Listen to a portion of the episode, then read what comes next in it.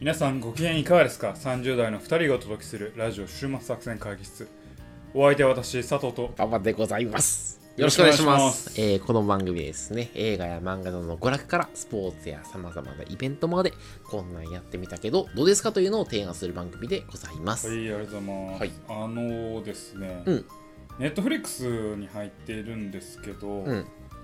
あの海外ドラマが今更ながらやっぱ面白いなとお思っておりましてですあの、ね。海外ドラマ見ようぜってやつやろえあその CM ないあの、あ、ああれや、芸能人のほら、有吉さんがやってるやつ。あそうなのあやってるやってるあんのかなうんうんうんあんまよう知うんうらんけどん。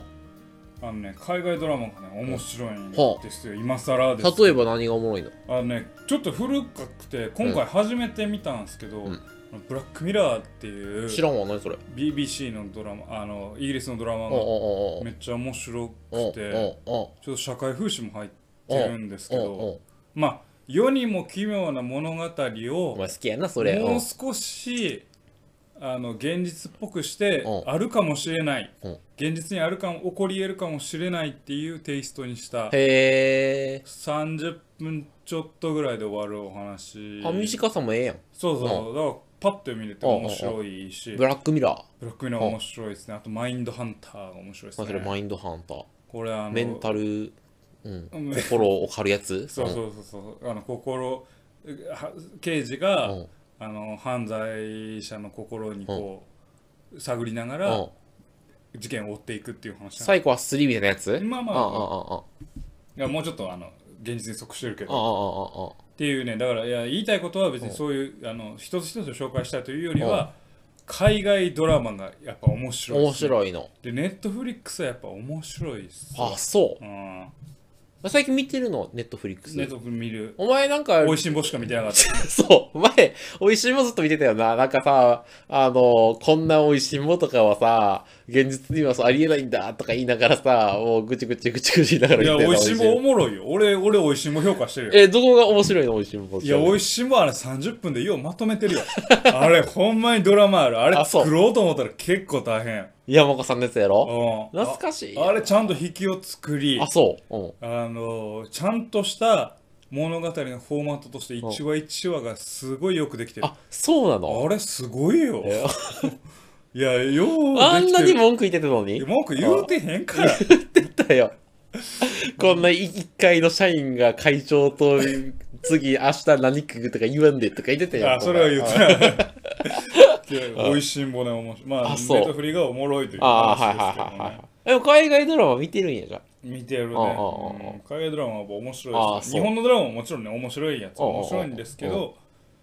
まあ、で海も外ドラマ。違う日本のドラマと海金の外かドけラ方がまず違あそうなうんですマ。はよ。はははは。違うです。いや、違うですって。たらです。だらです。お前あれよ、いやいくらちゃうやもんう。サザエさん見てる人いないんじゃないもうほとんど。ほんまおサザエさんはサザエさんでようできとるかえ、 そうなのらね。うんやっぱよう続いてるものはね、ああよう見た方がいい。あ、そう。もうほんまに。見た方がいい。あの参考になる。人気と言われてるもの、面白いと人が言っているものは、やっぱエッセンスはあるよへ何ーかしらのねあそうなんだ。合わへんやつもあるようん。合わへんやつ何が合わへんのだからまあ前も言うたけど、あのまあちょっとやめとこうんネガティブな話あはあやめとそうきやまな。しょそうれでちょっと人気が落ちるからな。そうやな。ううん人ん 気俺人気商売やからうん人気商売やから我々、いやそう。違うけんんど、あなたの番ですはう人気あるけど俺は面白あく言うなんや、いと結局。結局言うねんな。面白くないと思ってうん。たああ、ああ、ああ、ああ、あんな。うんあれは面白くはないうん。うん。うん。なんか、滑ってるって言ってたもんな、ずっとな。うん滑ってた、うんあ。れはけどまあ人気 はあるよ電気はあったな。うんうん。うんだからそのなんかまあその魅力はあるんでしうんょうけどうんうん面白くないだうけどまあまあそういうことがいいんじゃなくて人気と言われるものはやっぱり何かしらエッセンスそれは全てじゃないけど何かしらのエッセンスん。え、があってそうか。それをちゃんとつかめればあのいいえとー思、う、え、でもサザエさんとかさ、もはや惰性やないのなんかさ、そんまあそれは逆に惰性がいいうん明っていう日月曜日でさ、なんかサザエさん症候群って言うけど、ちょっとその土日のさ、教習を感じながら、月曜やなって思いながら見るっていうさ、あの感じじゃないのそんなまあそれはそれ。れでいいうん。そそれはそれうんでそれでは、もうん。そういう存在になり得たっていうことにちょっとももっとメタ視点で考えてほしいほ。そういうう心の隙間に入っていけたサザエさんはなんでって考え確かに。な、あんなまだからだ、ちょうどいいぬるま湯やねんちゃぶ台をね、囲んで、温度が家族のな、温確度かがに、ああ、誰も気づけないしな。誰もも傷つけないああし誰で見ても心配せえへんああ、ああ、あしあ、ああ、確かに。一個家族の描きあり方うんまあある意味での理想論みたいなのを語ってるしうん。そこに魅力があるんではなかろうかと私は思あおばかな。俺だってさ、今の高校生、さ女子高生とかがさ、サザエさん見てるイメージ全くわからないけどうね。別に女子高生は狙ってへんやろああれは家族を狙っとるからあでもほら、昔さ、男子高生の時見てたじゃん、ちょっと。見てない見てなかった。ごめんやけど見あ、てそなっいか。小学校で卒業したよなあそうそうサザエさんは卒業したうんそうか。うんもうターゲットがわからん。俺、あの、ささっき言ったけど名探偵コナンも今誰が読んでるかわからん。マジで。まあコナンはまあなうん少女漫画になったんじゃないかと思ってる、そう。うんでそれは時代の変化でいいとまあ思うまあまあ、そう。うん。っていうね、そう。お前、あ話の終点がもうなくなっちゃったあわ。のなくなってしまった俺はもう終点作ってたのにあれや、そう俺がちゃんと変な話ばっかりしてた。そうそうそう海外ドラマの話だったな。そうそうそうそう、んんいやいやじゃなくて人気作と言われるものにはあ、そっちか。うんそれなりの魅力がありますよとうんいうところではい。しっかりそういうエッセンスを物語作品から取っていければなるほど。きっといいポッドキャストができるだろうとほう。話がまた脱線したけどじゃあ 今日はちょっと、サザエさんっぽくやってみますか。サザエさんのはーい来週のサザエさんは、タラですいや、お前それちょっと、なあの、プレさんっぽい感じだけど、今。というわけではい今日もサザエさんやっていきます、はい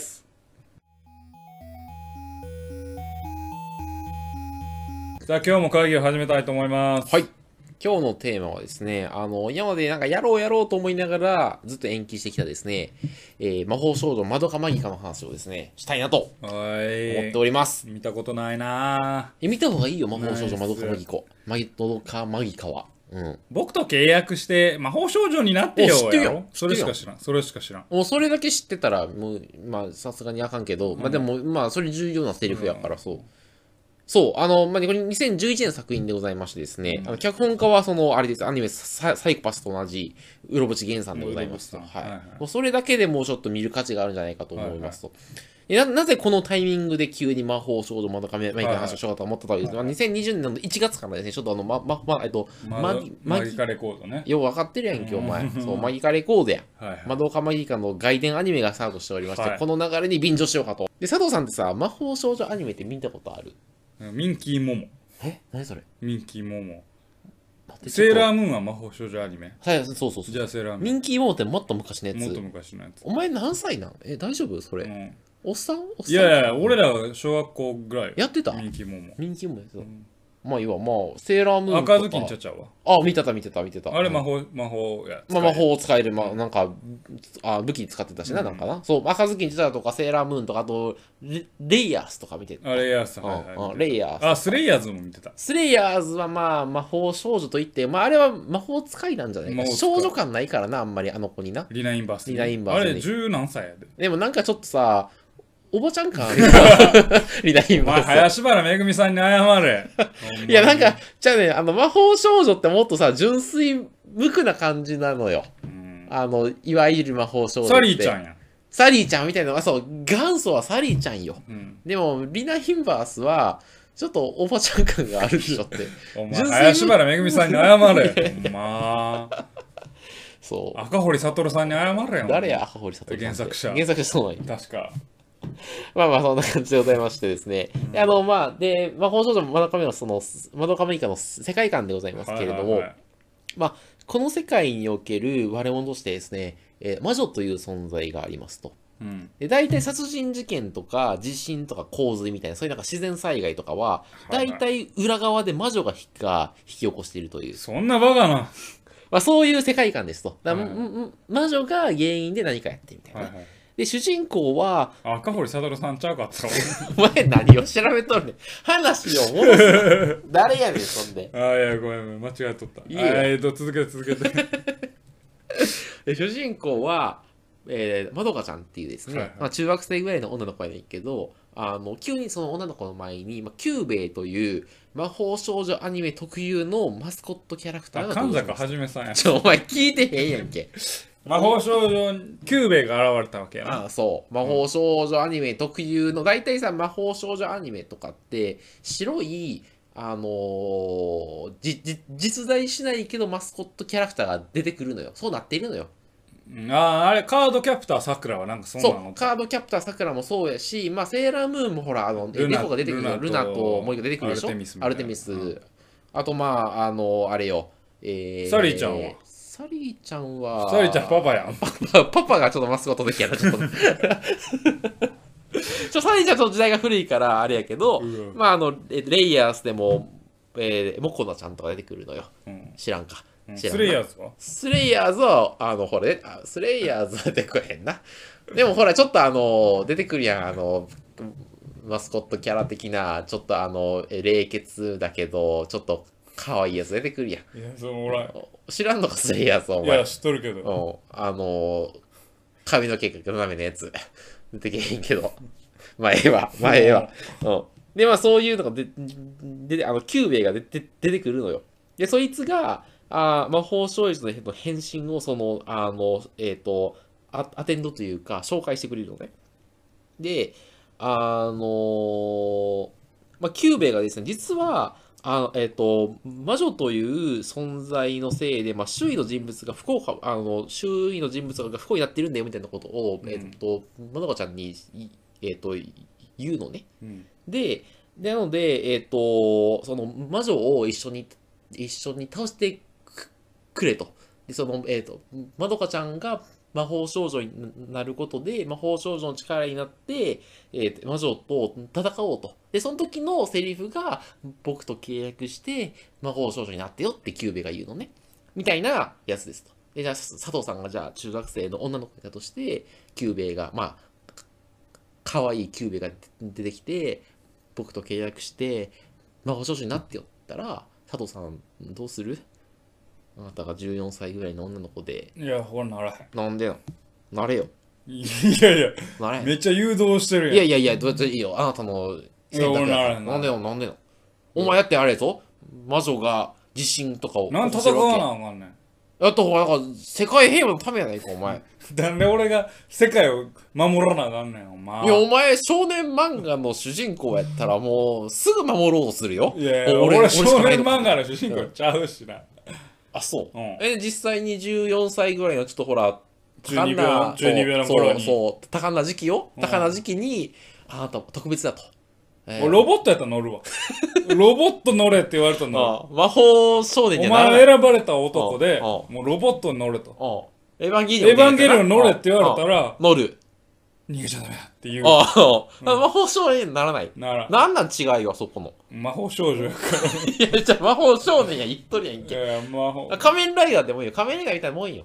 ちゃうねんちゃうねんちゃうのんああちゃうなちゃうのウルトラマンやったらならへんえおい一緒やん、お前。ロボット乗るのと、 お前は。わかったわかった。で、まどこちゃんは佐藤さんと違って、世の中をうもう良くしたいとあのよくしたいと思ってるのよ。で、こんな自分が誰かに貢献できるなら、うんそれはとっても、貢献欲求があるわけやなそれはとっても、う、う嬉しいなって思うのよう。ん貢献欲求があるとかは、そう、ちょっとそういうとこあるんだけど、まあそうなので、あのキューベイとして魔法少女になろうとするんだけど、実はですね、魔法、まどかちゃんが魔法少女になるために、あの、ホムラちゃんっていう別の魔法少女の、まあ、黒髪ロングの女の子が、えっ、と、いえー止めてくるのよ。ダメって。あの魔法少女になっちゃダメって言って。で、それどころか、魔法少女であるにもかかわらず、マスコットキャラのキューキューベイに攻撃するのよ。うんあの、ほホムラちゃんはう。んで、みたいなので、ああの、え、なんでだろうみたいなので、謎が深まっていく。うんなので、で、今回本作において、魔法少女まどかマギカという作品なんですけど、いつまでたっても、まどかちゃんは魔法少女にはならないんですね。あそうなんやなるたなろうとするたびに邪魔が入るから、だからもうタイトル詐欺なのよ、これ。あうんうんなので、で、まあ、むしろどっちかというと、まどかちゃんの友達のさやかちゃんって子の方がいいんだけど、そのさやかちゃんは、その好きな男の子が、えっ、と、怪我をしてなんか楽器が弾けなくなるのねでその楽器が弾けなくなった男の子を救うために、えっと魔法少女になるあ、ねあのえ魔法少女になったら好きな願いを一つ何でも叶えられるのよ、そうなんやうん、みたいなじょあどうする好きな願いが何でも叶えられます魔法少年になったらうんあでなたも世は界守らなあかんな世界は俺らなあかんうん魔女と戦わなようにならないでも好きな願い何でも叶えられる一個だけやろ一個だけほなええわあそう、うん意外と現実だよね、す佐藤少年は、うんあ俺はそもう努力で努力で掴み取る。ジャンプなのね、ジャンプに影響されてるのね 俺は友情努力勝利にね。うん友情努力勝利でいく俺は友情勝利 まあまあまあ、わかった、わかったけど。で、まあまあ、こんな感じの、まあ、その、し、あの、世界観で、まあ、まどかちゃんと、さやかちゃんと、まあ、ほ、ほむらちゃんがいて、まあ、あとそれが、その、魔女とと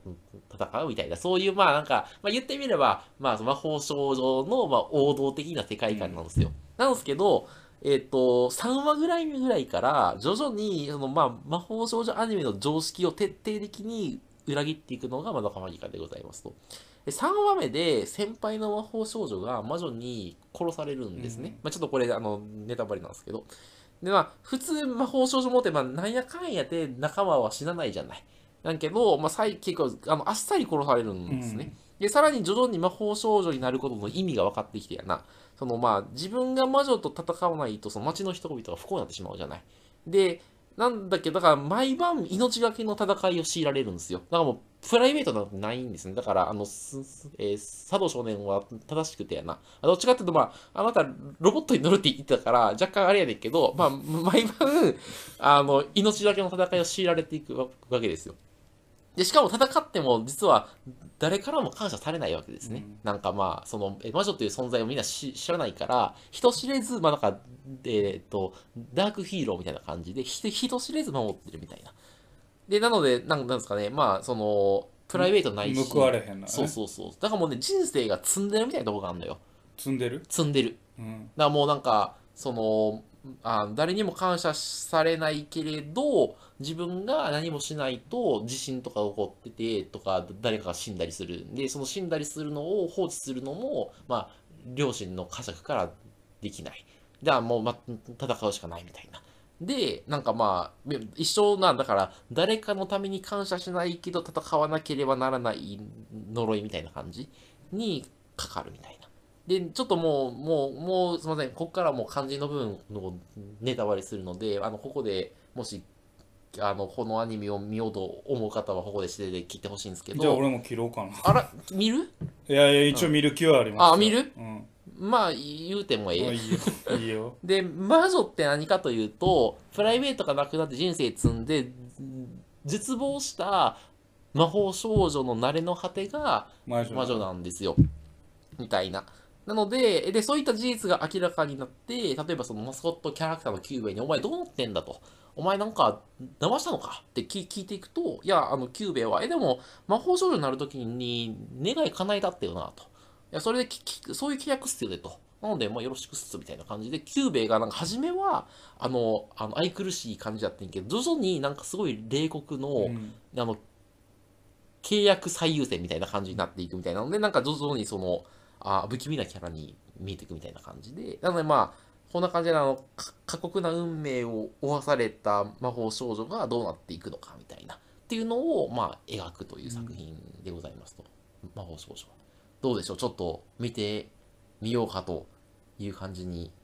なりまますあいやまはあいうろぶちさんっていうだけでとりあえず見てみようかな全然俺のプレゼン誘ってへんやねんか、お前。 うん刺さってる刺さってるうんうろぼしさん以外のとこうろろをぶねち。さんいやどうか印象に残ってるとこあるえーっと俺はガンダムに乗るかなってえ ちゃちゃいちゃうちゃちゃお前、ガンダムとエヴァンゲリオンから離れて もらって、ロボットから離れてもらって、ロボットはあんまり出てこないので、あロボット出てこへん ロボット出てくる話かと思ってたけど言うてないやんのロボットって、ちょっとあのレイヤースとかと確かロボット、うん止出てくるけどまらないやなまあ、そんなんはいいです。そんなまあ今回は放送とかだかうら、んはい。なんですよ。いや、あの、なので、で、すごい、なんかその、終わり方とかも、ちょっと示唆的だったりするので、まあなんかやっぱ、ウロブスさんだから、その、今の社会に対してのメッセージを、まあ、あえて、魔法少女ものというテンプレを始め取りつつ、まあ、裏切っていくみたいな感じになってて、面白いですね。はい。ちょ、ぜひちょっと見ていただきたい。で、あの、もうちょっと行くと、あの、劇場版もあるんですね。魔法少女まどかもいいかの。で、劇場版の方が、俺は好きだ。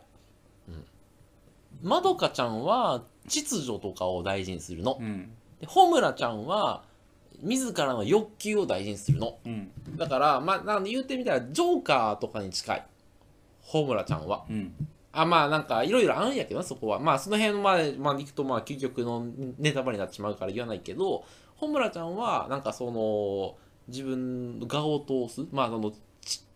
秩序なんていらないと自分の幸せはだからあれだ先週喋った娘の友達みたいな感じだな、はいそのもう普通ってなんだみたいなち秩序守る意味あんのかな俺が幸せであることが重要だろみたいな感じの考え方ででそれに対してまどかちゃんはやっぱちあの自分が犠牲になったとしてもそのみんなが幸せだったらいいよねみたいな風に考える女の子なんですよ。でそのでアニメではまままどかちゃんの話なんだけど劇場版では、えっと本丸ちゃんの話になっててなんか良いよっていう。うんそううんでもなんか劇場版はちょっと天気の子みたいな世界に近いは近い自分のしし幸せを追求するんだみたいなそう見たことない人に対する訴求ポイントはどこにあるんですか見たこともない人に対して訴求ポインそトうそうだから一応週末作戦会議室のコンセプトとしては、週末こんなんやったらどうですかと、はいはいではいあんまりアニメも興味ない、うん魔法少女興味ないっていう、まあしかも男性はいはいはいにはい対して、うんこうまあしかも女性が見るにしてもちょっとグロいというかああはいはいはいおはい話首が飛ぶとかは聞いたことあがああそうだねるし、うんうんうんっていう中でのそれでもなお進めたいというこの訴求ポイントはどこにあるんだろうというえーっとねそれで言うとうーんとねロボットも出てこないの、 お前ロボット出てきたら見えた いやなんか俺がすごい思うのはえっ、とやっぱなんていうのちょっとこれうまく言えないけど人間やっぱそのえっ、とこれブログにも書いたんですけどあのー期待と体験でできてるとなんかこうなったら幸せになれるんじゃないかっていう期待があってその期待があるからエネルギーが湧くみたいなとこがあんねんけど魔法少女になるってことはそのなんていうの何をしようとしてもなんかなんていうのあのーなんだろう常にプライベートがないからこうなったら幸せになれるんじゃないかっていう期待が全部なくなるのよ。でっていうのでそのき期待をなかなかその、えっとも持てなくなるからみんな絶望していくのね。でもよくよく考えたらもう周りのを幸せなんていいやんと。もう私魔法少女だけど魔女と戦わなくていいやんって割り切ったら長生きできるのよ。うんなんだけどみんなやっぱり自分が何もしないとこの人が死んでいくってなると戦ってしまうのね、でその葛藤があるのよでやっぱその魔法少女の中にはもういいやんと私の欲求のまま生きようってやつもいるんだけど中村ちゃんね本村ちゃん以外にもいるんだけど、でもその女の子もやっぱりそのなんか貢献しないと生きていけないみたいなのがあったりしてだからそういうなんていうのその絶望とかその中でもやっぱ人間はこうじゃないと生きられないみたいなのをまあしあの少女をもうモチーフにして描いていてなんかそういうところがああやっぱ人間こうだよなとか思うで人間の生き方っていうのを魔法少女という可愛らしいフォーマットを使いつつまあぐさりとおー描くことそれが訴求ポイント、だから暇な人たちに見てほしいということなんですか、 まあ最後の暇な人たちに関してはちょっと嫌やけ どまあそういうことやそういうねことね、うんそういうことやうんそこが訴求ポイントそこが魅まあ力です俺よはと訴求ポイントやななるほどうんうんねわ、かりました、はいというわけでね、はいはいえーまあブログもはい結構 PV 数も稼いでて、ね、ありますので、はい、魔法少女まどかマギか考察で5位ぐらいに入っているという島作戦会議室のブログはだからこはいれ、まああの、興味があれば、はい作品も見ていただくと同時に、はいえーブログの方もはい見ていただければ、はい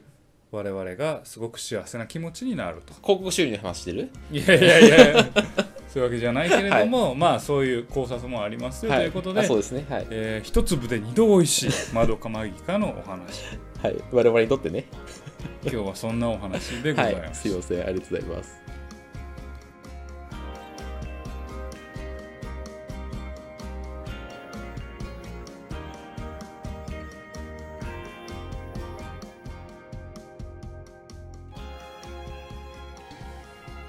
週末作戦会議室ではお便りをお待ちしておりますお便りはポッドキャストのメモ欄に記載されたリンクよりアクセスいただき、種目作戦会議室ホームページ、メールフォームよりお願いします。またツイッターもやっています週末作戦会議室でぜひ検索ください、お便りはツイッターにいただいても結構でございます。えー現在募集しているお便りは、え2人に見てほしい映画ということでございますので、はいえーそれを応募いただけたらですね、はい2人が、まあ、見てですね、うん本編の方でお話しさせていただきたいなというふうに思っております、お願いします。というわけでね今日は「まどかマギカ」の話をしてまいりましたけれども、えーあなたはね、えー魔法使いになりたいんですか魔法少女に言われたらあの、僕と契約して魔法少女になってよなんでも願ってんやろうんでもな、彼女できたったからな。しょうも いや、お前な、10年彼女いなかったらお前なるのよ、そないあそうな魔法少女にう。いや、魔法少女にはならないけど、 もうちょっと1000人になりかけてたんですね言うな言うな。いや、でも俺10年もさ、渇望し続けたらさ、それはもう10年ってあなたあれよ、人生のもう7分の1ぐらいよ。ずーっと思ってたのよ。うんで魔女になってるんやどっちかってあ、もう絶望して何回か俺魔女になってるんじゃないうんかどっちかでそういうか。感じやもんうんうんうんうんうん、確かに。そうやって。うんうんなるほどなそう。まあ、だから魔女だね。魔女やうんな魔女だわうん。復帰したわ、魔女から人間に。あ人間になるうんようやく魔女にようやくうん、でもある意味魔女ってほらあのあ魔女ってあれは周囲のそうなんて人間のマイナスのエネルギーがブワーって発散して、周囲に迷惑をかける存在やからだから俺そういう意味では一回そのもうもう嫌だっつってその周囲に迷惑をブワーってかけたら魔女やったな、うんうん、そういう意味ではちょっと魔女やったかもしれないまあ魔女っぽいところあるよな今日も黒い服着とるしちょっと待って今日の黒い服はええやんけ別にお う前んうんはそうだなということではね、お送りしてまいりましたいラジオ週末作戦会議室本日はこれにてお開きお相手は私佐藤とママでございましたまた聞いてくださいさようなら